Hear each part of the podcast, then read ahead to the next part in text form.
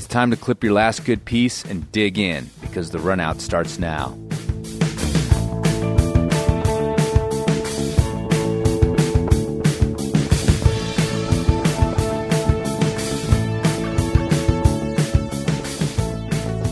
Chris, I've got a story for you. Oh, really? I flew on a plane last week Mm-hmm. out to Tahoe, and I had a first experience that I've never had before where I was flying down into Phoenix. I flew from Vail to Phoenix, and I was flying into the teeth of a storm and on one of these like little like, you know, little planes with like just two rows on either side of the Right. aisle. And the winds were so high and the turbulence was just so bad and it was just throwing the plane around. And we circled around Phoenix for like five times and I just got so sick. And I thought I was going to be okay, but then the girl in the aisle next to me started puking and sure enough I started puking too. So yeah, I never puked on a plane before, but I fully like vomited my brains out. Did you get into the barf bag?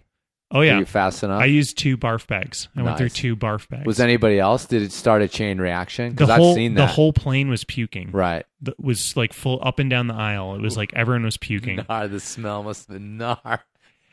The weirdest thing about this situation is after I like got done with like vomit number 1, I like rolled up the bag and like put it on the floor and the dude in the seat behind me tapped me on the shoulder and offered his personal water bottle, like a Ooh. clean canteen like metal water bottle, not like a pl- you know, just like his personal thing. After I just done gotten done vomiting. That's the most beautiful thing that's happened to you in years. Is it? Is it Yes. or is that guy just so stupid? No, no, I- you have to look at it as like a complete and utter event of generosity. It was. No, it was. I Yeah. was I was I was completely humbled by this display of of common humanity. And I was so humbled by it that of course I refused his water bottle because I would never again. Anyway, I would never sully his his his his water bottle with my puke mouth. But dude, yeah, it was so heinous, I, and I felt like super sick after that. And I've since heard from a few people who this has happened to, who have all said that after you get motion sickness of that kind once, it kind of like it fucks it fucks them for You're- life. Like Oh, it- they're like they get motion sick really easily. So I don't know if that's true for me or not. But have you ever puked on a plane, Chris? no, but I've been puked on. Hmm. I was I was on a plane. I think I was coming back from Europe. La di da, like I was coming back from Europe, as you will. Um, and there was this uh, Italian teenager next to me, girl, who was coming. You know, we chatted over the flight. She was like an exchange student or something like that. And yeah, we started circling Chicago, I think. And sure enough, she just like all of a sudden just and she grabbed the bag, but like it was like a couple inches away still, and so it like blew all over my leg. and it's surprising that I didn't puke because you know that's usually again like a chain reaction. You get a good whiff of it, but she was like mortified. Like she got it under control. She she like Oh, I you can't know, imagine. emptied her stomach, and she was just mortified that she barfed on me. And I had come from like a couple months living in the dirt, you know, in like Sayus or something like that. So I was like, fuck, I don't really care. Yeah. Like I was like, seriously, it doesn't matter. Like I don't care that you puked on my leg. It's fine. Well, I'll wipe it off. We're good. But yeah, it was. I mean, she was kind of a you know, sort of a fashionista, sort of Italian. Yeah, she was wearing Gucci. yeah, yeah. She's you know ready for her premiere in Right. in the United States, and like that was it. I- Oh, but I tried to like comfort her as much as I could. Um, and then there was another time where I got on a plane in Spain and was so fucking hungover that I definitely did all the breathing exercises to refrain from puking. Mhm. Um, but managed to managed to keep all that spit in my mouth that starts to well up and all those things. So Well, there's no one sitting next to me, which I, cause, which was great because I was like fully using both Right. seats. You know, I was like on all fours, just like ah. plus you need you usually get the one barf bag. You Yeah. probably needed no, I needed two. Yeah. Yeah. so that was also good. Um, Anyway, what, what there's does this have nothing- to do with climbing? well, there's nothing. There's nothing worse, uh, by the way, than um than puking on a plane in an era of of mask restrictions on the plane Right. because then of course you have to like smell your puke breath and for the rest of the flight. Um, what are we talking about I today? don't know. We're going to talk about uh, what it's like to go to a crag that's super crowded versus a crag that is super empty. Well, this topic was in my head because I had two very dis- disparate experiences this year uh, in the last couple months of going to a cliff completely by myself. Not only not a climbing partner, but no other climbers in sight. And in fact, deep in the desert where in the wintertime there's no other people. Like you can, from this clip you can see the road. And honestly, a car comes by like every hour and it's you know quite a ways away so you sort of vaguely hear it go by and then it's just dead silent and uh, i was mini tractioning cracks you know aiding cli- aid climbing them and then mini tractioning them or, or i had a rope in place from a route that i put up last year versus going to shelf road which is a popular sport climbing area here in colorado I've heard of it. Yes, you have, but our listeners may have not. that is uh, is actually really it, it just shines in the moderate range from like five nine to five eleven. Like, Mhm. and you know, I know five eleven's like at the top end of moderate, but with sport climbing, it certainly is in the moderate level Yeah. And so it's like it's a magnet and it was president's day weekend so and it was gorgeous like too hot actually in the middle of february. So i had these two very like unusually you know like i said desperate experiences desperate and disparate hmm experiences between these two things and it got me thinking about like the mythology around this idea that i think most people sort of complain about crowds hmm at their cliffs, which implies that the ultimate experience is to be isolated and by yourself, if not alone as I was, but or with just you and your partner on some climb, you know, Mhm. so you don't have to mess with other people. And I think that at least within the mythology of climbing, like the idea that a cliff is just you know crowded with people and there's dogs and there's shit going on and everybody's gabbing and there's fucking music and all that shit is like a bad experience Right. And yet I don't think a lot of climbers that I know would actually prefer what I was up to. I know this because they don't do it. Right. There's a reason it's empty. There's a reason there's nobody there. There's a reason you don't go climbing by yourself. And it's not just the sort of like mechanics of self belay. Right.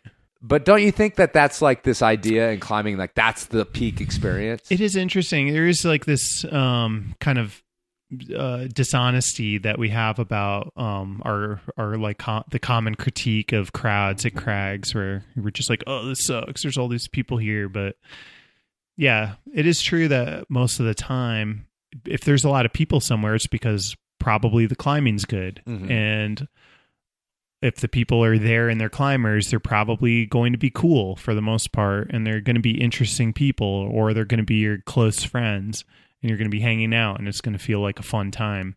But yeah, when you're off in the middle of nowhere, the solitary wilderness experience, it's something that you could like kind of mythologize and and romanticize, and you know, give the the uh, Thoreau treatment to. yeah, totally. Um, or the, or the uh, barefoot Charles treatment, however, however it works out. but uh, do you actually want that? And I th- I think you're right that a lot of people would say no. Actually, I don't want that. the thing is is like I you know, we talk about Indian Creek a lot on both my shows because I climbed there forever and I still climb there and but I but a lot of times I my my initial reaction when my partner says, "Hey, let's go to the creek this weekend." Cuz she loves it still and I my initial reaction is always just like, "Ugh, yeah, all right. Yeah, let's go down there like it's to be crowded. There's to be all these fucking jackasses like you know, just being jackasses and and then she always points out in that instance like you always have a good time when we actually go. Mm. And that's the funny thing is I always like bitch about it, but then when I get there I always have a good time. And even if it's super crowded, it's you know, I'm chatting with I'm like I can be outgoing and I can sort of be both people Mhm. because I love going to the I love going to the desert and being by myself. Mhm. But once I'm at the cliff, and of course everybody's like, "Oh, Enormocast, blah blah blah," like I have a great time, and I'm not like sitting there in my inner sort of world grumbling about it. Mhm. And she's right. I have a good time. I enjoy myself. It's fine. I usually, you know, you just like have to wait a little bit to do a climb maybe or something like that. But it's just funny because most of my inner reaction is to say, yeah, it's going to be even going to the shelf. I was like, oh fuck, it's President's Day. Like, ah, it's going to be fucked. That was my whole like all the way there. I'm just like, ah, it's gonna You're fucked. grumpy. I was grumpy. There's gonna be no parking. You know, I Yeah. be any routes and stuff. And we had a great weekend. Right. And we chatted with a bunch of people, and not everybody was great. Yeah. There was a lot of fucking douchebags running around, but there was also a lot of great people that Tell, made up for it. tell me it. more. Yeah. Tell so- me more about those douchebags. we love the douchebags. Well, the thing about shelf is that you can, if you climb like 12A, you're sort of the cock of the walk. Mhm. You, you can kind of like, you can kind of ride that pretty hard there. Mm-hmm. At most of the cliffs, there's one area called the gym where I put my pants on one leg at a time, but when I do, I climb 12A at shelf. exactly. And so, as as an observer, and this is gonna like mark me as like the person. It's I'm, I'm like recording video. Like I'm the guy who you don't want to say shit around because I'll I'll bring it back to my podcast. But I'm always kind of like listening to the culture at the cliff, Yeah. and uh, there's always at least one or two dudes that are just like just overdoing it. Whether it's whether it's shirts off climbing or it or just talking about what they've done before or or talking loud enough that like you're not just in your group of friends but everybody can hear it it's just like there's always a couple and uh you don't like shirts off climbing? no shirts off is fine but it's just like a combination of it all It's the attitude with the shirt. yeah the attitude Yeah. there's just always a couple Yeah. and you're like you know they're just kind of mucking up the scene Yes. and the thing is is it's it's interesting because i'm like well who is the audience because like we were hanging out with the Who are with- you auditioning for? yeah exactly. Like who, who who but there are uh, there's probably there's probably people who are receptive to that. Uh-huh. and that's that's actually was more my thought. I was like who's who's the audience that this is effective communication for? Because it's not me. Hmm and and we happen to like be climbing with a, a a group of people with a couple women who are fucking cranking. hmm I was like, it's not for them hmm because they don't. They're they're also like rolling. They're climbing like you, four sir. times harder. Yeah. so I was like, I don't know where it's getting them, but the thing that occurred to me in, in Shelf is that you know we talk about the gym crag thing, but it was more than the gym crag. It was like like the social bar scene to Crag, like all the things that you would see going on with sort of young people at a at a bar, like you know with some a little bit of dance music and some beer flowing and like a normal like hangout bar was happening at this cliff. Like that was more like what had been transported to the climbing area, Mhm. um, including the the booze. Mhm. Um, and that that was kind of my observation. Like this is even more than just gym-to-crag. This is like social, urban social scene at your corner Oh, pub that's interesting. at the crag, which is where that guy fits in, right. right? Because there's that guy at the bar too. Right. You know what I mean? Oh, yeah, that's interesting. And there's some women who are receptive to that at the bar as well. Huh. I don't know. It was it was just like me observing, Okay. but it was also fun. It was super yeah. fun. No, that sounds super fun. I And mean, when I'm by like, myself, I talk to myself, and that's fucked up, and so that's weird too. So you're just like, I'm having a good time. I'm having a good time. Well, let's place another cam. I'm having a good time. exactly, Like, who's that psycho muttering to himself a hundred feet up the wall? exactly. I'm having a good time out here. I'm having a good time. this is fun too. My dad would be proud of me. Exactly. So I guess I guess my uh, unless you have some observations about that. Well, I, I, I guess I, I'm curious to hear. I mean, I feel like this could turn into a therapy session for Right. you because you, you have um these lingering perceptions about what you think is like a cool climbing experience that it sounds like you're questioning that you don't think you really necessarily agree with anymore. Or maybe you're questioning like how strongly you're committed to them. And i think that's like a valuable conversation to have with yourself like especially especially in a sport like climbing where there's so many different ways to interact with it you know, I had a conversation with myself where I was like, do I really want to ice climb every year? I don't. I actually don't really want to ice climb. I, I like. I like it. It's fun. Like I'll happily pick my way up a ice floe or whatever. But do I need to like get psyched to go ice climbing or or not? And at some point, I was like, I don't really want to do that. Yeah, I'd rather. neither. I'd rather like go skiing. I'd rather go climb in the gym. I'd rather you know wait for a sunny day and climb outside. And I wanted to identify with being the all arounder who can do everything at a high level. You know, who could like be the ice climber, could be the alpine climber, could do the, you know, sport climbing, whatever.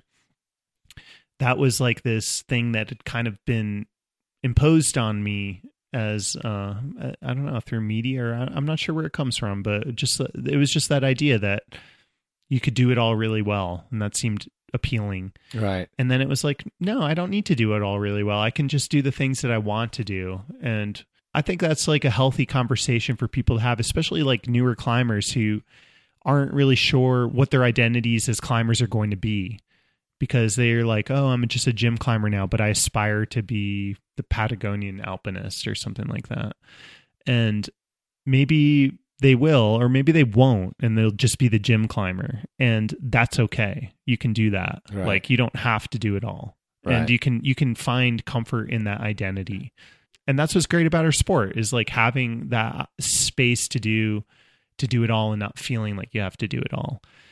And I mean, yeah, like a week apart, you went from this like solitary experience in out in the desert where there was no one there and like one car would come by once a day and you're just up there muttering to yourself and working through your Like literally. you're working through Well, your, I- that's your actually not joking. Yeah. I'm definitely muttering. and uh and that was fun you know but like fun in like a different way Right. and then you can like go to shelf road and be in the mix and like you know no yeah you can grumble about the crowds and the and the shirts off uh beanies on douchebags In the cigs. and the sigs and the bar scene and and Because that was the thing that, that triggered my bar thing is because there was like plenty of people smoking cigs. yeah Like just straight up. Marlboros, not even Rollies. Like just like straight up packs of cigs. it, it is And that's weird, when I was like, okay, we're we just we're just out at in Denver right now. We're just out. Yeah, I mean, like if you if you go to an average sport crag, it's like hard to call even even though the people there could be like the fittest people in the world, but there could they, it's hard to like see that because they're all just like hanging out, like they climb like w- two times a Yeah. day, like they actually tie in like three times a day, and then the rest of the day they're just like getting high and drinking beer. Yeah, fully. That was Yeah. the scene too. Like cracking beers. Yeah. It was like 9, 10 a.m. Like we're getting those beers out. Yeah. So it, it's funny because then I also like, you know, I did feel separate from that Mhm. because I'm old and like, you know, I'm that that guy back in the day. Yeah, But it's it's good for me because I I have to like I do these I, I my gears sort of work themselves loose and I'm like, okay, this is a scene. What's truly good about it? What's truly kind of like annoying me about it? And you know, it it, it was just like like I said, it was like this cool dichotomy between the two. Hmm and uh you know and, and i wanted to ask you like you know we have this local climbing scene here and we mutter about the fucking crowds and no parking and all that sort of thing. How it's changed. and how it's changed and blah blah blah. But like you know right now you can go out to rifle during the week and literally there's nobody there. Right. and is that like what like what's your sweet spot what what is your sweet spot do you think like for me i mean honestly this this this the crowdedness of the shelf road on this weekend was a little much for me hmm and i was like it, it was cool and i had a great time and i met tons of great people and it was fun but there were times where i was like it was like a party where everybody's in the kitchen Right. and everybody starts talking louder because the person next to them is talking louder, which makes the person next to them talk louder, and all of a sudden, like it's this cacophony. It like there were times where it felt like that, and it and it to me that felt a little fucked up and dangerous because there was no communication when you Oh, were yeah. climbing, I hate that. and that That's- that that's- was a little much. Th- that, that, that- yeah i don't like that i wouldn't have liked that scene No. i don't like i don't like it when it gets so loud Right. and people are so distracted that they're not like paying attention to the lane and they're yeah, and I don't know. I mean, like whatever. I've done plenty of drinking at the Crags, but Yeah, like totally. when the people who are like popping beers at like 11 a.m. or whatever noon, it's still I, don't know. So what's it's your still a little too much for me. what's your sweet spot? Because you're not really a desert wanderer either. I'm not. No, that's that's a good point. I guess. Yeah. I mean, I I, I like smaller a, a smaller crowd, and you know I can handle a bigger scene, but I don't have as much fun. hmm And because of that, I'll just like not. I'll choose not to go to Shelf Road on President's Day weekend. Right. Um, or I'll I'll just know that that won't be like as much fun as going somewhere else. Mhm. Um, because it will be crowded, and that's fine. But it's just like I don't know. That wouldn't be as much fun for me. Right. So early season is the dream boat, right? Yeah. To know- where it's like mostly people you know mm-hmm. nodding, "Hey, what's up?" I don't even mind like climbing around people I don't know. Right. It's that's okay. I actually Right. prefer that too because sometimes I don't want to like just like talk and like hang out all day. and Right. Just like go climbing for a few hours, especially now too, where like time is so limited. Mm-hmm. Um but yeah, I don't know. I think uh I don't know. That's a good question. I don't know how to define what it is that what my sweet spot is with like the crowd scene, but it's like a really relevant question as climbing becomes so popular Mhm. and crowded and I don't know. I feel like rifle's an interesting place just because um it's sort of self-regulating with crowds. Like there's only so much parking and there's only so many routes and they're all what are like, like, similar crags though? Like Rumney, isn't that like kind of a Rumney's super crowded now. Right. Uh, Like I climbed in Rumney in college because I was I went to school in the Northeast and I lived in New Hampshire for a while, and it was like it's it's totally different today than it is now. I, I would not enjoy myself going to Rumney in general. Like uh, But it's on a pretty a tight. I've never been there. It's like a. I mean, it's pretty focused, tight spot, or is there like is it all spread out? it's all spread out, but there's just so it's the only sport crag in the Northeast Right. that's like really good, and it gets a lot of. Right. It just is. It seems like it's a, like a scene now. So. right. yeah i don't know and it is hard too like that's the other thing is with getting older is that you remember you know crags as The being a certain times. way Yep. and uh so you're inevitably judging the current moment based on a conception that you had like when there were fewer climbing gyms and you know fewer climbers Right. Um, and uh, you know of course memory like has this weird way of gauzing it. yeah gauzing it and like yeah. You're. It's like oh, it was so perfect. Yeah, but it probably great. wasn't. you're probably miserable. Totally. Well, rifle's always been miserable, like from the very, almost the beginning. Yeah. You know. Yeah. I mean, it, I think the thing that kind of, like, the the thing I check in my own head, and also I find annoying with other people is, is the like vocal open complaining once you're there.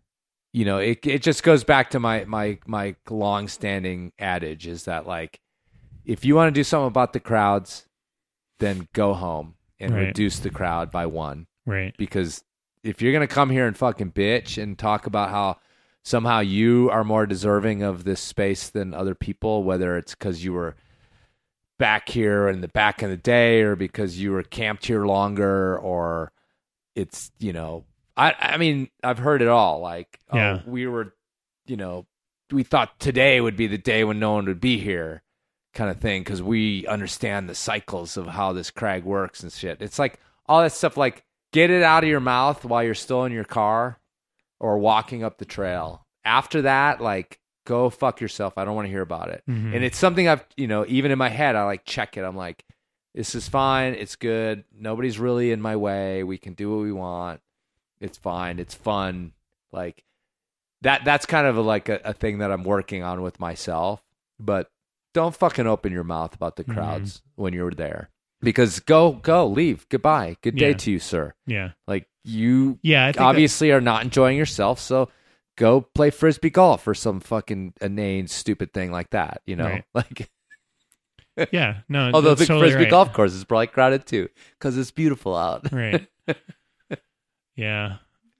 Uh, we were just in Joe's Valley last week, Mhm. and um, that place has changed a lot. It- we were there for spring break, Right. and it was packed. I mean, spring break's tough time Yeah, to be out spring rock break's a tough time. for us us curmudgeons. Yep, It's like we need a curmudgeon support group for spring break. we need to just like go do the thing that we hate doing, which is like seeing our parents, like you know, over during the peak climbing uh, breaks. Yeah. Like I, I'm just gonna in the future, I'll just like schedule like the one annual trip I need to do to go see my mom or something. Well, we went down to the same place that I was muttering to myself, and fuck, there was nobody there, but we weren't climbing. right. So that that place is so remote that my actual my my problem now is like getting someone to go there to belay me. Yeah. it's like everybody wants to go where their friends are. They don't want to go out into the desert with some washed up has been who mutters to himself when nobody's around. Well, if you need a never was to you, I'm happy to do it.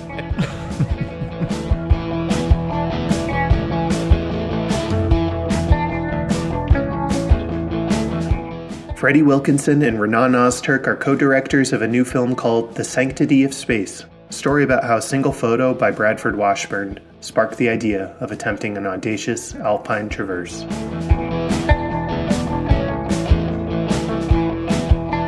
We are here with a return guest, uh, Freddie Wilkinson, brilliant writer, alpinist, r- climber, and we're here also for the first time with a guy who I admire a lot, Renan Ozturk, uh, amazing filmmaker, climber. So thanks for being here, guys. We're going to talk about your new film that is finally here after decades in the making, literally, The Sanctity of Space.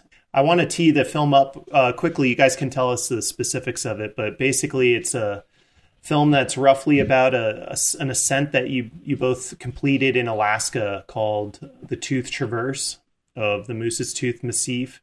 It's about that, but it's also a really a rich story that goes into history about photography, uh, Bradford Washburn, and lots of themes. It's it's really a rich film. It's really long. It's an hour and forty minutes or so, and just amazing piece of work that we really enjoyed. Uh, Chris and I got to see an advanced screener of it, so we're psyched to have you guys and, and talk about film. Thank you, Andrew. Great to be here. Yeah, yeah. Obviously, we look up to you guys a lot and carrying carrying the torch for the climbing community. So it means a lot for you guys to take the time to to watch the film and um, share it on this platform as as well. So I, I kind of was wondering if someone could talk a little bit about evolution from climb, this idea, this idea that Freddie had from looking at a photo to, you know, at what point in the process did you guys start to realize you were making a film? Yeah, there was some point at which it converted over to a project of filming, and that plays a, a large role, I think, in the themes of the movie itself. So, um, tell tell me a little bit about the evolution of this is a dream to this is an art project. Actually, uh, it wasn't 10 years from when I had the I saw the photo and had the idea of doing the climb. It was 10 years from when we did the climb. So we're actually like talking like 17 years or 16 years uh, from when I first saw the photo, all told. So a long process to be sure. The you know the story of the climb. Um, I probably saw the photo in 2005, 2006 when I was guiding up in Alaska. And, uh, you know, that climb took five years basically to do. And Colin Haley and I, I think, applied for a grant together, just like kind of said what the heck and didn't get it to try the Tooth Traverse. I ended up talking with Renan and Zach about it, and they tried it in 2009. And we ended up finally succeeding as a as a team between Renan and I in 2012. When did it evolve from being a climb to uh, you know a serious creative filmmaking endeavor? I think it really really started after uh, we had done the climb. We were certainly really jazzed about documenting the climb, you know, as we show in the movie. But it wasn't really after we had kind of done the climb and gotten that monkey off our backs that we started to really appreciate how you know Alaska had inspired us and, and Brad Washburn as well, and sort of think about his legacy of photography and all those other things that the film's about. Yeah, just to pick up on what you're saying, Freddie, there is this um, really interesting lineage that you guys captured in this film that begins with Washburn and and leads up to your journey of both climbing the Tooth Traverse and also documenting the the story in a film. And I was really struck by that, just how powerful that lineage is that that you guys capture in this piece because if you're just living in the moment, you kind of think that storytelling in climbing or just art art and climbing don't necessarily go together or it feels like forced or something. But there's this striking history that, you know, dates back decades of where creating beautiful art photos or beautiful high quality cinematography intersects with hardcore alpinism. And so it felt very natural. It wasn't like a forced storyline. It wasn't like Bradford Washburn was just kind of wedged in there to like give it some kind of like historical gravitas or something.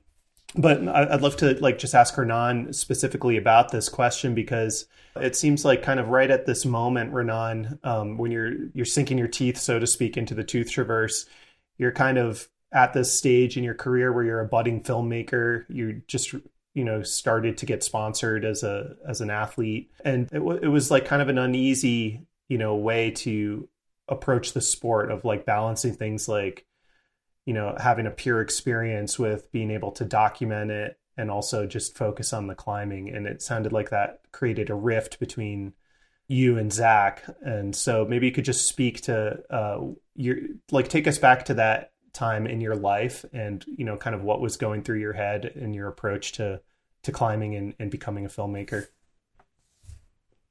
Yeah no, that's a good good question. And it it it to- totally ties in what Kalous was asking and I think driving at and I I think both both for for Freddie and myself our both of our careers were going in that direction of being professional climbers and understanding what that meant and really it was all about telling stories and how well you could come back with things to share which is sort of what the ethos of the film is about. And in the end is, is what washburn told us. And it was an interesting case study because zach who is a total dark horse amazing climber you guys know really well from your own communities.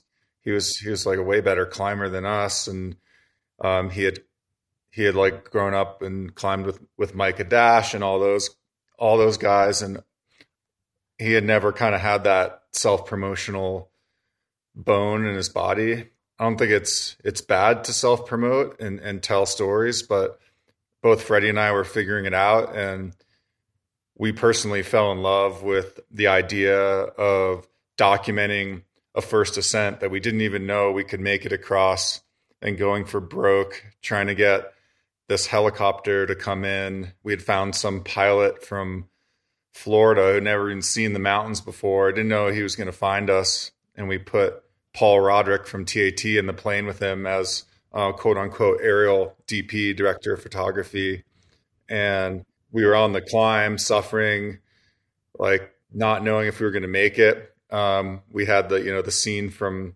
Swiss Machine and uh, in our minds from the Sender Films thing with uh, Ueli Steck like running across the top of the Eiger. We're like, if we can get a shot like that, like that's not posed and on an actual first ascent, this feels like we're contributing to the history of like how these things are documented, and that that's kind of why we included it. And at the time, we didn't know how closely it tied to Washburn, but it ended up being yeah, it's kind of the perfect element um, as the film comes together, and, and, you're seeing some of those those shots of the split tail plane flying over the mountain, and we're we didn't even know they had gotten any footage at that that point. Um, we were just it was a little tiny fleeting moment on the climb. Um, we're like, oh, the clouds kind of parted. I mean, they might have gotten something, but we're going to keep climbing. Yeah, little bit, you know, we'd be like toiling for 10 years trying to digitize Washburn's library to like have some complicated woven narrative of a of a monster film that's uh yeah it's honestly it's it's uh it's tricky to tricky to talk about and promote it's not easy film that has like this one clear thing you can tell people to go watch like Alex is going to go free solo, El Cap, and he's going to live or he's going to die. This thing's you could probably watch it ten times and get different things out of it. But yeah, so that's that's um, really interesting because I, I, think that's exactly right. There's so many storylines in this film. I mean, there's the Tooth Traverse, there's Bradford Washburn's story, and just seeing like you know Micah Dash's you know face like on the screen, like that kind of strangely brought tears to my eyes. Like just having you see someone who you haven't thought of in so long, and there they are in the you know on the screen again.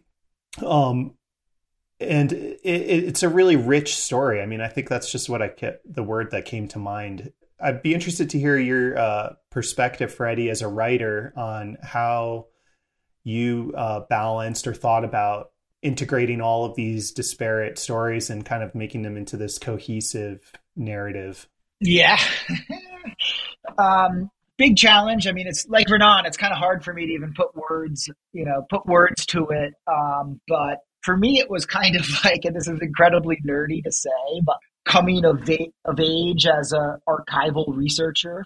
I literally got so obsessed with Brad Washburn and who was this super successful I, I call him the kind of a real life Indiana Jones character because he had a super successful professional life where he put on a, a suit and jacket and you know, was the director of the Boston Museum of Science, which was, you know, a, a premier scientific institution uh, under his leadership. And then on the weekends, he'd put on his fedora hat and go off and fly around in mountains and, you know, hang out the door taking pictures and making maps and doing first ascents, doing so much cool stuff. And he left these deposits of archives scattered all over the country. Um, Boston and BU. Uh, uh, there's a, a, you know a lot of his papers. The American Alpine Club Library has a lot of his papers. Um, University of Alaska Fairbanks has a huge cache. So I spent several years just going around and, and looking at all that material and um, ultimately hopefully this is a film where the history isn't just window dressing to to you know make an adventure narrative a little more meaningful. And that happens you know frequently. Uh, there's you know an expedition that's like a you know in the footsteps of so and so or whatever. And, and that's definitely very much a, a subgenre of adventure storytelling. And i really approach this as like i want this to be like ken burns-esque nerdy documentary you know, biopic about this guy and have the first ascent of us be window dressing for Brad's story. And that was a real creative tension that like took us many years to resolve. Is it is it like 70% Brad and 30% us? I mean, that's what I was saying at one point. And, you know, Renan thought I was crazy. And uh not entirely. Uh but anyway, so I, I'm really happy at where it ended. Uh, we left a lot of good stuff out, and I know that's. I think that's kind of a one tell of like a good creative process is if there's a lot of a lot of you know stuff left on the cutting room floor. Yeah, ultimately, uh, I should also give shout outs to our two editors who worked on the project, who basically writing with their keystrokes. Uh, Chad Irvine, who who is my co-writer and, and was awesome and finishing the project, and then uh, Aaron Barnett, who got us started and cut like a lot of the original scenes about about us and Washburn. And that really speaks to what I think you were talking about, Renan, too, is like trying to figure out what the the various threads of the film are. You know, I, I don't know. I, I I know all of you guys personally. Um, I know Zach personally. Um, I, I I knew Micah personally. So it's like I had all this very much personal stuff that that was going into the film as I was watching it, and um, and I was like, I don't know, I was like really paying close attention to you guys' relationship. I think because of that. What about that relationship? What were you guys really concerned about in terms of portraying in the relationship between the three climbers? I think there's a big sub thread there that you picked up on knowing knowing the characters so well. And I think we wanted to to show like kind of the the true soul of climbing. And for a while, we really wanted to make Zach the the overall hero of the film, and and just focus on him because we felt like he was he was the strongest character, and we and every time we listened to ourselves talk, we just felt like professional athletes toting the line, saying the same shit that we always say, and every time Zach talked, it came out of this place of of deep angst and passion and we're like that's what we want. That's what that's the soul of climbing. We should lean into that. And this project's been sort of cursed from the beginning. Another reason why it didn't come out is because even though you know freddie and i are professional athletes we climbed for different brands and we were this forbidden partnership and no brand would really sponsor the film fully to completion. Hopefully i don't get in trouble for saying that but it's just kind of the reality of it. And you can kind of see yeah like the pros and the cons and the pitfalls of like how this plays out over a generation between this these tight friends and and communities. And one of the the big ironies of the of the film is that you see the scenes when I'm you know I got the crane out and I'm filming Zach screwing in Christmas lights on my rental house in, in Boulder, Colorado and then 10 years later we're toiling still like in debt trying to trying to get the film to come out. And meanwhile zach's got this wildly successful christmas light business that he's like basically retiring on um, and super super happy like following his own path in the mountains that doesn't necessarily depend on these low percentage alpine climbs anymore. So yeah i think i think uh, young climbers trying to find their way in the industry as storytellers can pick up on that thread throughout the movie and, and take something away from themselves for themselves. Yeah, what you just said, Renan, is, is super interesting. You know, I, I, just what came to mind is some of the criticisms that I've heard over the um, in the wake of the really tragic death of David Lama and Hans Jörg Auer and Jess Roskelley, where people were sort of trying to squeeze that tragedy into this framing of you know they they're all on the North Face team and like they have feel obligated to do risky things together in the mountains. And it is it's a really incoherent idea on, on a number of levels one of which is that um, David and uh, Hans were good friends who had climbed in the mountains when they were not on the same you know sponsored team. But I, I'd love to just I think a lot of our listeners would probably be really interested to know just have like an honest like look into the mind of um you know of a of a sponsored athlete of of your caliber both of you and how um how you present yourself in films and how you talk about routes and climbing and you know you kind of alluded to the cliches that you know you, you often hear over and over renan. How conscious are you of that? Does that something that you feel like you just you feel like you need to do to sort of fit in or is it direct you know like handed down from on high or what's the why do you think that is that there is you could say that there is a cliched kind of professional athlete way of talking about you know risk in the mountains so to speak? Yeah i, I don't know what it is um, but we we battled it pretty hard on this. I think in some ways we knew we weren't going to make as monetarily as successful of a film, but really we stuck to our guns. And and Freddie is such a staunch New Hampshirean who doesn't want to overplay his hand and come out too too pompous or or like you know say that the Tooth Traverse was like the greatest climb ever because you know it wasn't like in terms of like cutting edge alpinism it's it's not the craziest thing ever. We just thought it was meaningful to us because of of Washburn. And overall we wanted to create a film that was a drop in the bucket of answering the question of of why you do these things.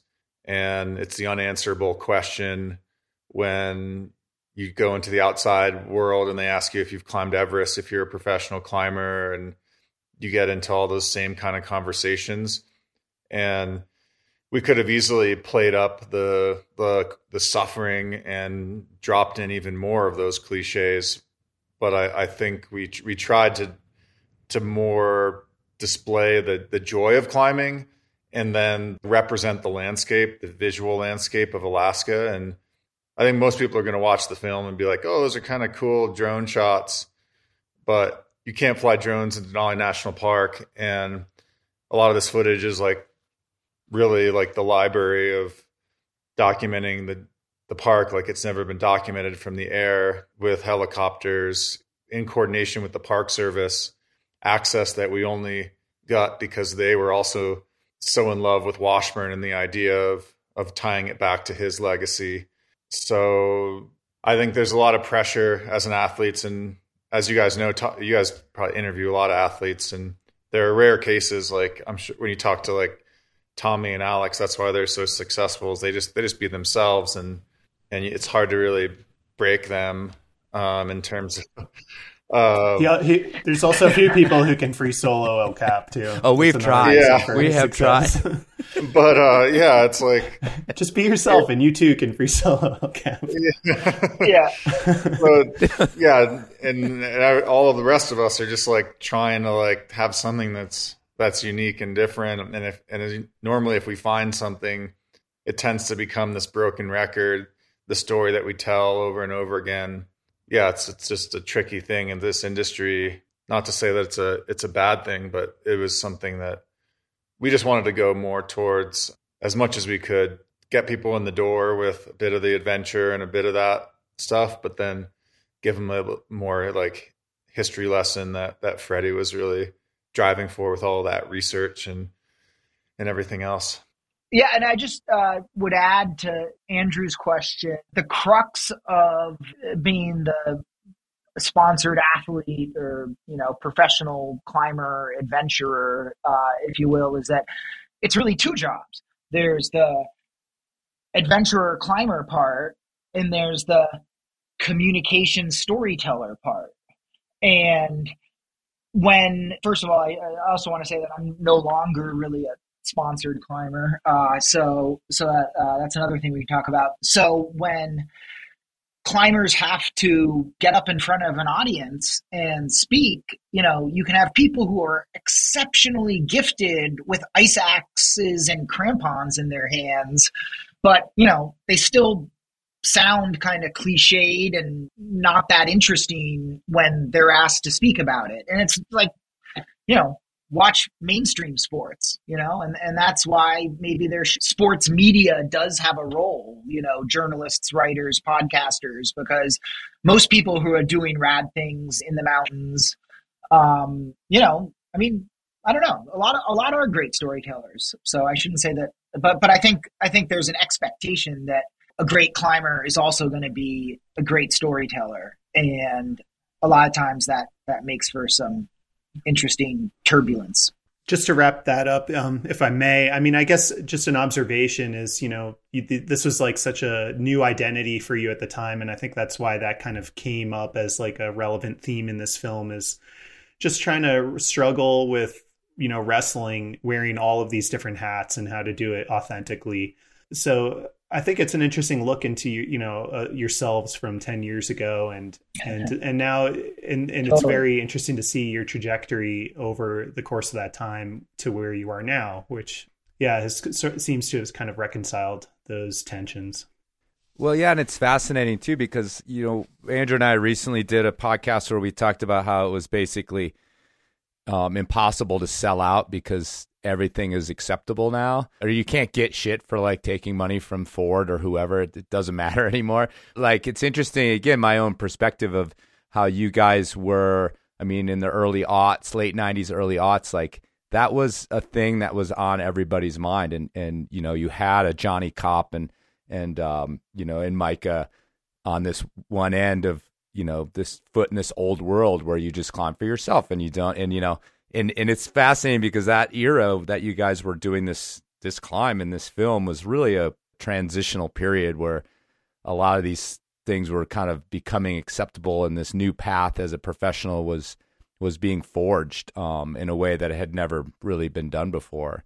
Again, just a comment of my own knowledge of that scene, you know, and like those those shots of you, Renan, out in the desert with that freaking uh, what was that film called the the the Return crack climbing one. Yeah, yeah, you know, and it was like you were just this whole different person then, and it's just fascinating to to have watched you as a professional change over the years too. But to change the subject though, uh, with Washburn, you know, it's pretty clear his influence on you, Renan. You know, and and in some ways, you know, you've become one of the preeminent, you know, photographers and cinematographers of sort of this aerial big mountain filming. I mean, I, I, you know, I don't know if you feel that way, but I think you're a go-to name in, in some of the stuff that you've created on that level. So that influence is super obvious. Can I ask you guys what his influence on you as climbers um, has been? Because one of the things I find fascinating in the film is, of course, I've seen the the giant black and whites and how incredible all that was, but I had no idea what kind of badass he was as a climber. And maybe his roots weren't super technical compared to modern alpinism, but his level of adventure and commitment. And I think you kind of highlighted that on the Lucania climb, just what kind of level of commitment that he he had. And um, so, yeah, talk a little bit about, you know, as you were inspired by him artistically, what about him as a climber? Brad was was really good at figuring out how to get to the top of big glaciated peaks in Alaska. And he, I, I think, his, I mean, he really invented the style of climbing that's still being done on Denali and the peaks around Denali and, and across Alaska and, and in the Yukon uh, using ski plane aviation. That Lucania climb was the first airplane supported climb in Alaska. And, you know, to this day, we're still going up there and, you know, hiring a, a bush pilot to, to get us where we want to go. And, and also to kind of provide you with all sorts of intelligence and all the other logistics you need. So um, I, I think that and the fact that he never lost a partner, never even had a serious like accident that needed an evac on any of his trips is really impressive. And then the other thing that's fun to think about is this professional climbing, I mean, that we're talking about, he was a professional climber in his day. I mean, he was pitching National Geographic for annual trips. And as a matter of fact, the Lucania climb, he pitched to National Geographic and they turned him down. And I came across the letter that Grosvenor, the director of National Geographic, wrote to Brad. And he said, you seemed a little tired. We want you to take a good break this summer, and and we'll have you, uh, you know, involved with National Geographic again soon.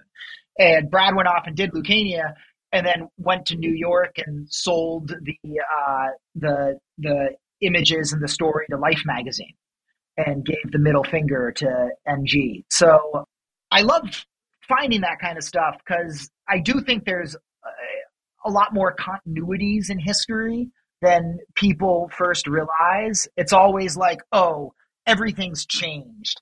It was different back then, but now it's changed and it's never going to be the same.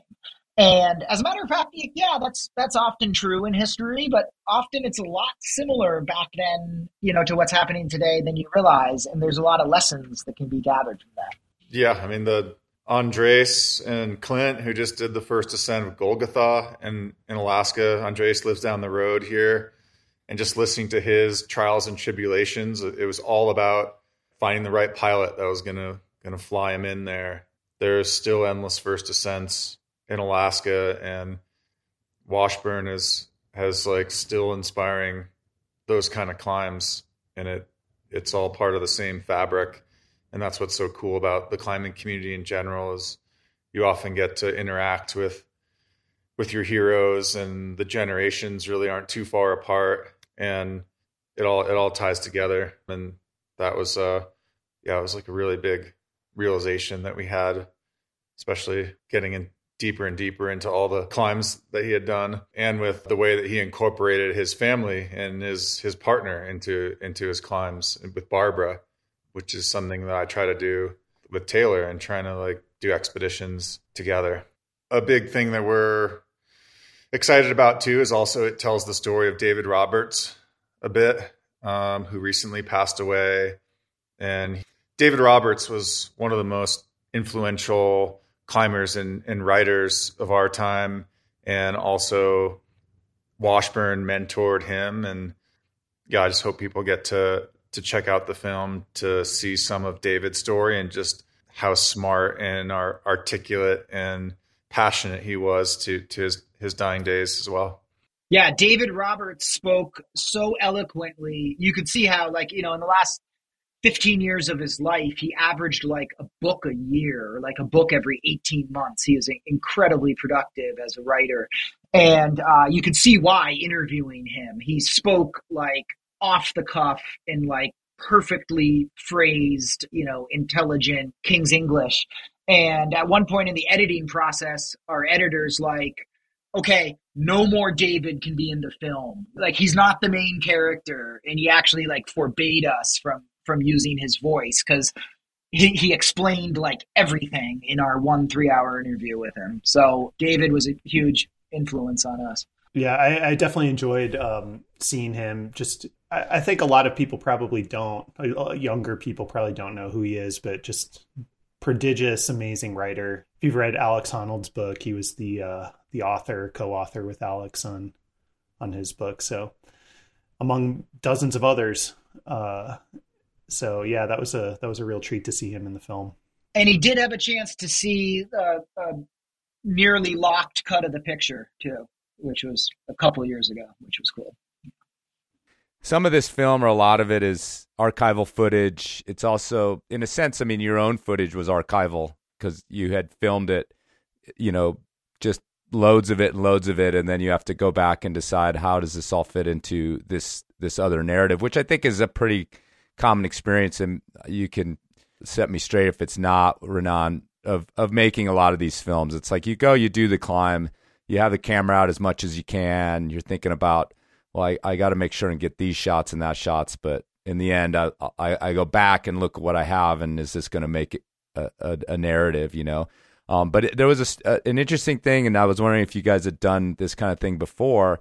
Is that you actually have some, you know, these recreations in this film, um, which sort of, in a way, moved it into like a different category of filmmaking for your dirtbag climber. You know, where you you have these like recreations of Washburn. Um, so tell me about who influenced that idea and uh, what it was like to move into like that kind of cinema in a lot of ways. I think that was probably a bigger thing than than maybe you guys. Yeah, I mean, even those before. are like super old now for us, but um, but yeah, I think I mean it's the narrative style of filmmaking kind of we we realized that we kind of needed something like that um, as we were continuing to make the film and we're like how are people going to realize just how crazy it was for washburn to hang out of the open door of an airplane with some like hemp rope and how are we going to have something that's powerful enough to make people realize it we didn't think of it necessarily as a as a recreation. But that it and the way that it all came together was was extremely scrappy. We couldn't find like the the rope. Uh, Taylor was very influential in in setting up that shoot. She found like the cat's cradle rope that holds Ross Washburn in the door. The only place we could find it was from kink.com. So there's like some pa- some like funny packages showing up on the door, and then the difficulties of finding a split-tailed airplane that you can take the door off and just go flying over the biggest mountain range in the world without having the pilot lose his license. Uh, we went through a few different pilots, but yeah, that's uh, I guess I'm not supposed to talk about. But we did end up find, finding like she found like a, a pilot. She was like at the river in Talkeetna, just, you know, it's where you go and have a beer at the end of the day. And we ended up fi- finding a pilot last minute when we thought it was all going to go wrong and sourced leather flight suits on, on eBay. It was, it was very budget. And at one point we wanted to do more of those, especially for Lucania. But of course it's, it's super expensive. And that was a, I'm glad you, you brought it up though. It was a, it was a fun, fun thing for us to do at the time. And yeah, we really had a lot of fun shooting that stuff, like air to air. We had a helicopter shooting the antique aircraft with actors dressed up in flight suits hanging out open doors of airplanes over the mountains. Just felt pretty wild at the time. I bet. I mean, you mentioned like it being on a shoestring budget, but that that is still this thing that like again moves a movie into sort of big time in terms of just even adding that kind of footage on a shoestring budget is a big, probably a big deal for a, you know, what, again, what we consider a climbing film. Um, I mean, that was that was what really got us going on on making this movie was we went up to Talkeetna the year after we had done the Tooth Traverse, and we did a, a trip with Alex, I think. But we also just hung out in Talkeetna for two weeks and just did like base camp filmmaking and you know would be running around Talkeetna trying to set up interviews with random climbers who were passing through we had a partnership with the Park Service, so we were shooting with their helicopter a little bit and co sharing the footage. And so we had this little aerial unit. And um, it was at a time in, in Renan's partnership that there were his partners, Tim and Anson, came up to help us. And they definitely get credit too for, for lending their creative powers. And there just was a fun alchemy now it's it's this is all so standard, but back then it was like I mean, Free Solo definitely was a long way off. Meru had maybe just come out, and but maybe not. So for me, it was really fun because you know I'm more of a writer, but watching Renan kind of develop as a filmmaker, you know, has definitely been a special special treat and and uh, privilege of mine along the way. So, where did you get the title for the film Sanctity of Space? Sanctity of Space, it's from a poem by John Magee, who was a RAF pilot, died in the Battle of Britain. I think he was only 19 years old. It's a poem that most climbers have never heard of. It's super famous in the aviation world. This is like the hymn of pilots the world over. And it was a little poem he wrote about flying airplanes uh, that he sent in a letter to his parents. And it was Brad Washburn's favorite poem. And it just so happened that he was doing a film project with a dear friend of ours, Tom Pollard, late in life. Tom was a young filmmaker, just like Renan and I were uh, a decade or two later, and kind of came under Brad's mentorship.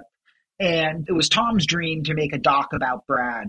And as part of that, he got Brad into a sound studio and recorded him reading that poem. Many years passed, that project kind of went went stale for Tom. Uh, we came along, and, and I know him from the New Hampshire climbing community, and you know, eventually he he just said, "Hey, take all this stuff from my old Brad project if you want to use it." So that's that's how the poem got to be in the movie. My uh, one critique of this film was that I watched it on my iPad, and it really needs to be seen on the big screen because the the footage. I, I know you're kind of joking, Renan, about you know this was predated drones and um, you know the aerials that we've kind of have become a dime a dozen in some sense, but the footage is actually I think stands up and is is really spectacular. Um, and so just on the level of you know seeing beautiful shots of the mountains and that are really inspiring on that level alone, this film is successful, and I think a lot of people who probably aren't even climbers are going to enjoy it for that reason. And it also ties into, you know, it's kind of the the continuation of what Bradford started, Brad Washburn started, with uh, just you know seeing the mountains from the sky and, and bringing that perspective in, and this tiny figure in the landscape to give you scale. And uh, so I just wanted to flag that on that level alone, this is like just a really stunning thing to watch. So I hope I would encourage people to go see it in the theaters if that's if that's possible. Yeah, there's there's a few screenings um, this week still. Um, I'll be up in Salt Lake um, later this week. Um, I think Friday's going to Alaska. It's gonna it's gonna play at the Beartooth Theater in Anchorage, which is big hometown crowd, and got like a fundraiser screening in Talkeetna for the volunteer rescue on Denali, and I think it's pretty limited theatrical, but yeah, definitely the big screen thing, which after COVID is is a lot harder. We're scheduled to be in about 30 theaters right now, um, primarily uh, Salt Lake City, San Francisco, Seattle, Denver, Phoenix. So if you live in any of those major uh, kind of Rocky Mountain Western cities, Portland, Oregon, too, uh, you know, you might have the opportunity to see it. So you can get all the details on show times at our social media, uh, Sanctity of Space on Instagram and Facebook, and and there's links to to the film's landing page at our distributor.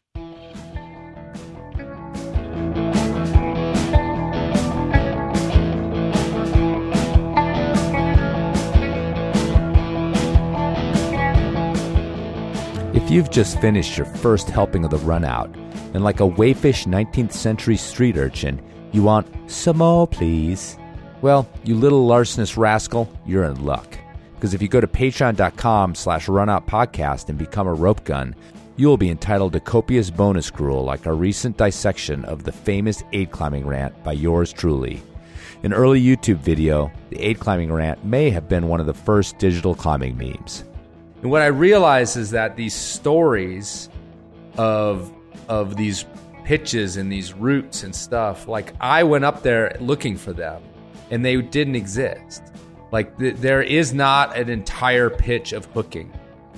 Like you hear about it when you're sitting in the meadow, and it's like it, it that's not that does not exist. It's fake. And so there was so much like bullshit around it that everyone just assumed was true, but no one could actually you know, point to.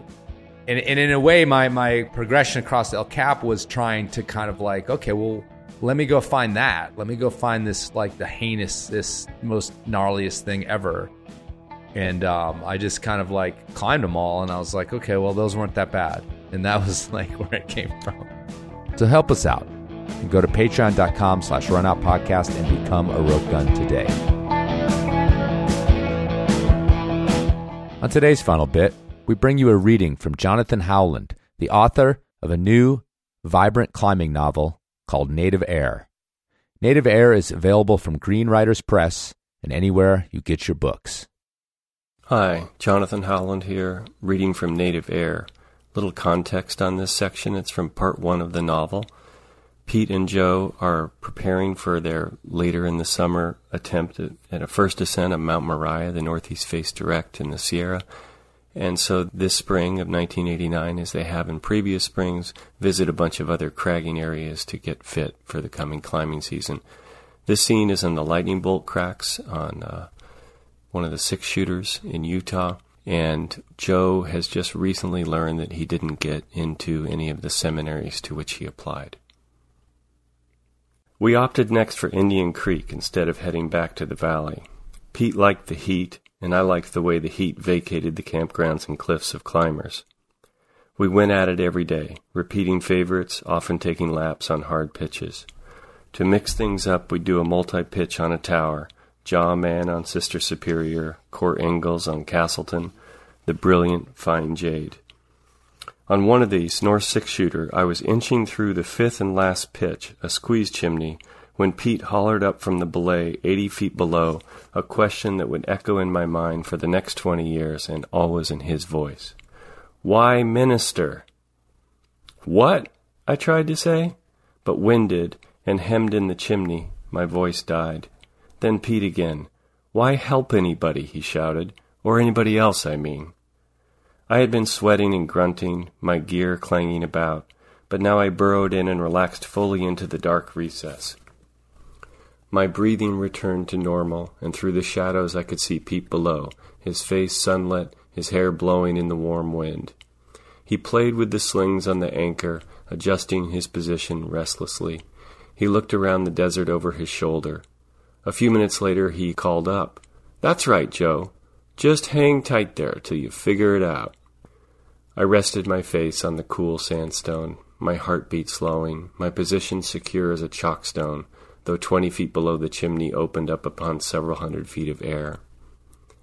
I'd been thinking of little else for months, not with any great consternation, but constantly, and I thought I knew the answer. In climbing, I had a bridge between proximates and ultimates, the knife edged ridge and the sky, the hollow, expanding flake to which you commit your weight and the big vacancies at your back. The glimpse of tremendousness you get from a sequence that works only on account of some miraculous braid of strength, technique, and commitment. The exposure we climbed into, it was palpable and solvable. The other, the cosmic kind, was teasing, opaque, and for distractible young men of my type, avoidable. I wasn't pursuing the ministry to help someone else. It was to help myself, or maybe to be helped by others who could get to these edges without ropes and equipment. Then I noticed Pete coiling the slack end of the rope. He removed his shirt, rolled the rope into two neat halves, and placed it over his back like a knapsack, the shirt underneath for padding. He was detaching himself from the anchors, preparing to simulclimb, a flat, dangerous technique wherein a fall by either climber is arrested, if arrested, by whatever gear lay between the two. We did this often to move with dispatch on easy terrain, but never on anything so technical and exposed as this. The first move off the belay is delicate. He smeared to the left side of the stance with care, marking his toes, then extended through two tricky solution pockets to reach past the first hard move and gain the bottom of the forty foot finger crack that led to the maw of the chimney in which I was lodged. The first part of the crack was thin hands and more or less secure, and with his end of the rope running through the, his belay device, Pete could get good feet to retie his knot every ten feet or so for additional measure of safety. But then the crack narrowed. Several years before, on our first attempt here, we had both been spit out of this section, and more than once. The size, larger than fingers, smaller than hands, requires tricky and painful arrangements of thumbs and forefingers, precise placement of toes, and more than a little staying power. When you come off, you don't fall so much as spring out from the cliff. By the time we got into the chimney, we were spent, scared, and bleeding, and if the chimney was more secure, it still felt frighteningly slippery. But now Pete climbed deliberately and with seeming ease, long extensions between finger locks, attentive in his eyes but without strain. He hiked one foot nearly to his waist, levered off a jamb to establish the next, then paused to make small, unhurried adjustments before weighting the new hold. He stopped at each of the several cams I'd placed, first eyeing the gear, then removing it without fidget or fret, but rather like a mechanic disassembling some intricate part of an engine. In just a few minutes, there were only two pieces between us, and no features near or above me in which to place more. If he climbed into the chimney, we'd be roped together but entirely unprotected. Figure it out? Pete said. He fiddled with the second to last piece, his face now in the shadows. The cam had walked further into the crack, and with half the rope on his back and the rest hanging on a long coil from a strand between his legs, he had to scrunch up to establish both of his feet, kicking aside the taut strand and leaving the lower coil to sway in the sun below. With a deep fist jam, he freed up the other hand entirely, and then, with a sigh, pulled the cam free and clipped it to his harness. Only one more piece of hardware lay between us, a number four on a long sling in an adjacent arcing crack near the base of the chimney. It's okay, Pete said. I can help. He reached down as if to retie the knot under his belay device, but instead untied the half hitch there, pulled up the dangling coil, and strung it with a sling alongside two loops from his shoulders so that the entire rope could hang beneath him as he entered the chimney. The next move, from the top of the wide crack to the bottom of the chimney, was the crux of the upper third of the pitch, an awkward, wild transition. Pete left the last cam in as long as possible, but he'd have to clean it before he was fully established in the chimney. Now he breathed audibly again, raising himself on the last of the good foot jams and building a ladder of arm bars to raise his back and butt into the opening. Finally, he brought his outer right knee up, but he could get it only so high. His foot dangled in the air. He paused. He seemed scared, and I wasn't anywhere near secure enough to hold us both if he slipped out. I figured he was about to ask whether I could make any placements from my position, or even a little higher, but then he reached back and beneath him, and with his right hand blindly found the sling and removed the number four. This he let fly, the cam swinging down to the top of the coil in the sun. Now, with his right knee quite a lot higher than his waist, his thigh alone was doing the work of maintaining this position. Then his butt slipped a little. Pete! I called, my voice cracking. What? he practically whispered. He placed both palms against the wall in front of him, raised his leg into the chimney, and with a single smooth gesture stood firmly inside, just a body length below me. After catching his breath, he made a few warming, undulating moves until he was directly beside me. I had hunkered into a deeper recess, cams and a set of nuts dangling from my now pointless harness. Pete sat in the wider, outer section, laden with the rest of our gear and dragging ten pounds of rope, glistening with sweat and yet entirely relaxed. It's okay, he said. I can help you.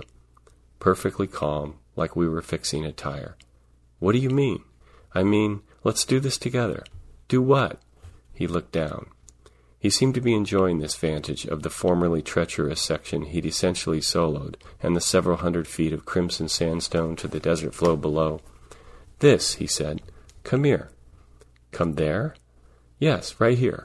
He moved a few inches farther out, vacating the wider and more comfortable position for me. What do you have in mind? I said. Slide in here. He indicated with his head, chest to chest. I did as directed, moving my gear to the side and climbing over his knees one by one. In a moment we were so firmly locked in place that if one of us took a full breath, the other couldn't breathe at all. Easy, Pete said. Take turns. He led with a deep exhale, his mouth beside my ear. Now you. He smelled like the desert. I breathed in, and then we reversed, tentatively at first, but after a few halting tries we relaxed, grew synchronous, and carried on like this, as if in guided meditation. Pete rested his chin on my shoulder. I let my arms fall to my side. The muscles at my shoulders tingled and twitched. I hadn't been aware I was using them all this time. We became easy, maintaining even pressure at the breast and falling into a rhythm one animal, two sets of lungs. But they'll never find us here, I said. Sure they will, in time. Our bleached remains, our interlocking rib cages, a ladder of bones for subsequent parties. My legs were above Pete's, the bottoms of my thighs resting on top of his. Too much? I said. It's lovely. He pulled the dangling rope and dropped it over my lap. Oh, God, he said. So good. I'll bet. Now, he said, let's scoot. Scoot? Mosey, then. I raised myself a fraction of an inch. You good? No, I mean together. Chest to chest we were stuck, if stable, but with incremental adjustments we found we could rise through the chimney more or less as we might alone, but for our entangled limbs. Occasionally one or the other of us had to move a palm, knee, or elbow to give the other a better purchase. The rope lay heavily across my lap. I marveled Pete had climbed the finger crack with the additional load. Some ten feet beneath the flat summit, I paused. The comfortable size I'd grown used to pinched down for the final section to either a flaring squeeze with a fist sized crack in the back or a round edged, still larger chimney closer to the face of the cliff.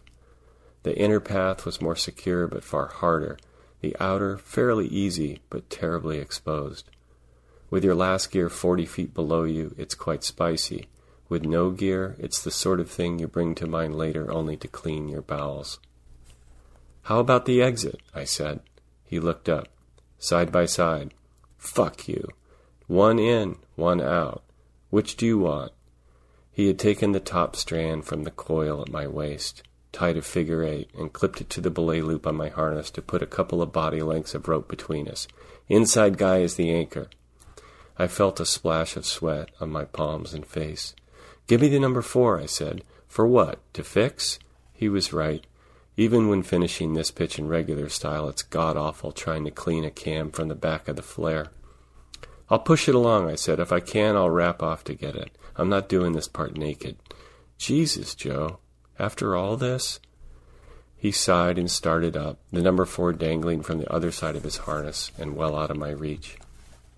I wedged in further to get a fist in the grainy, rarely visited back of the crack.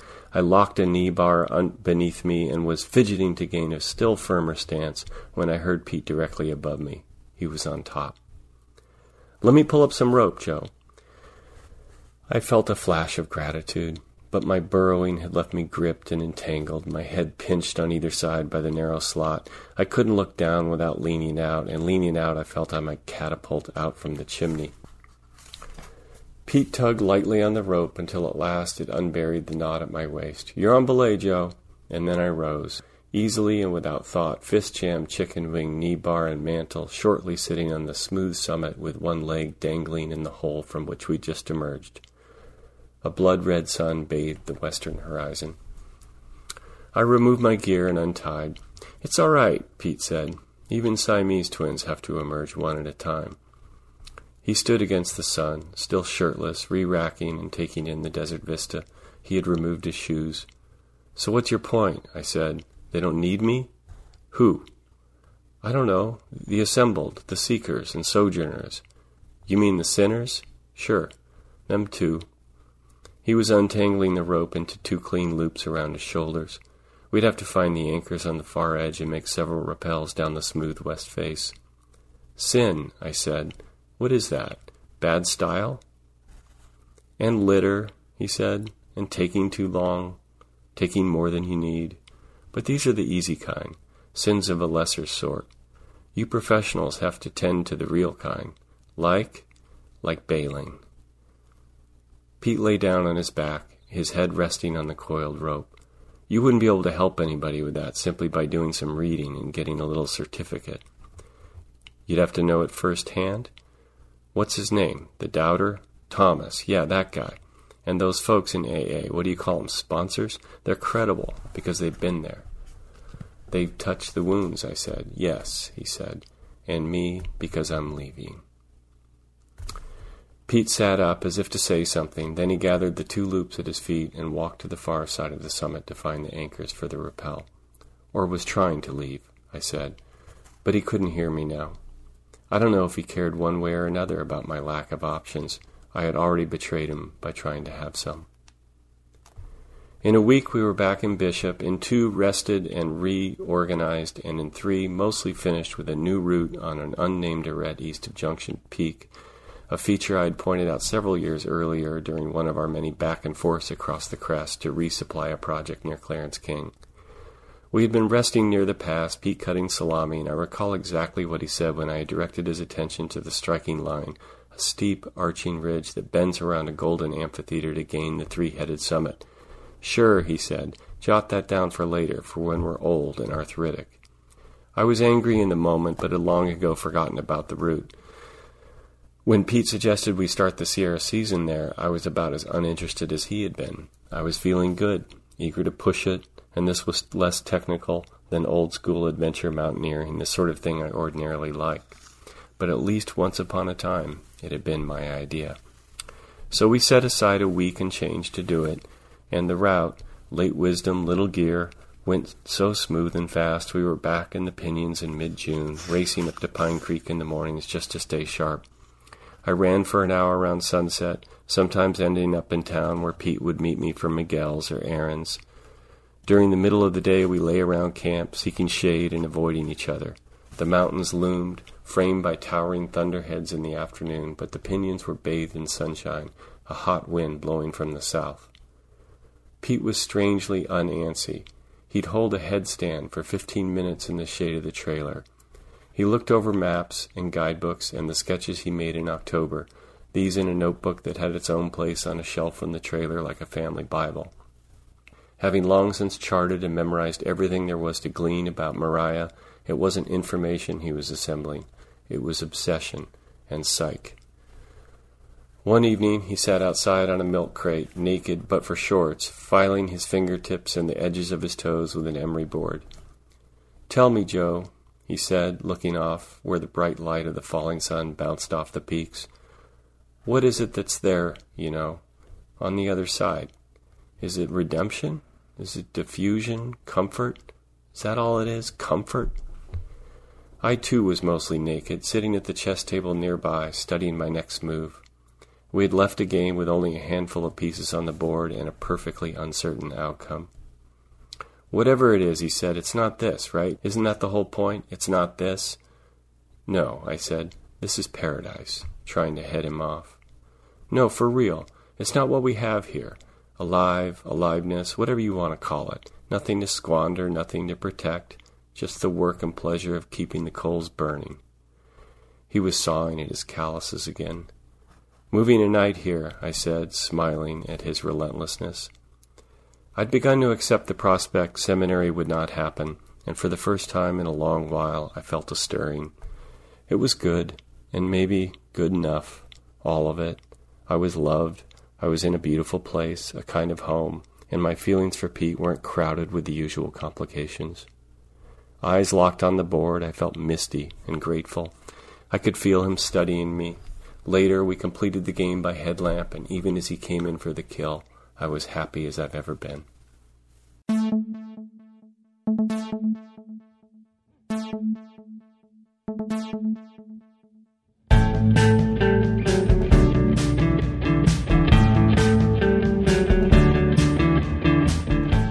You've just finished another episode of the Runout Podcast. I'm Andrew Bisharat, and you can reach me at andrew at runoutpodcast.com. And I'm Chris Kalous, and you can reach me at andrew at runoutpodcast.com. Dude, come on. because Chris at runoutpodcast.com is where emails go to die. That's true. We also have a Patreon that you can support our show at, and it's runoutpodcast.patreon.runoutpodcast.com. No, no, no, no. It's patreon.com slash runoutpodcast. Yes. if you dream of sending 514 every month for the rest of your life, you should go and sign up at patreon slash runoutpodcast.com. No, dot com slash runout podcast. Something like that. Give us some money.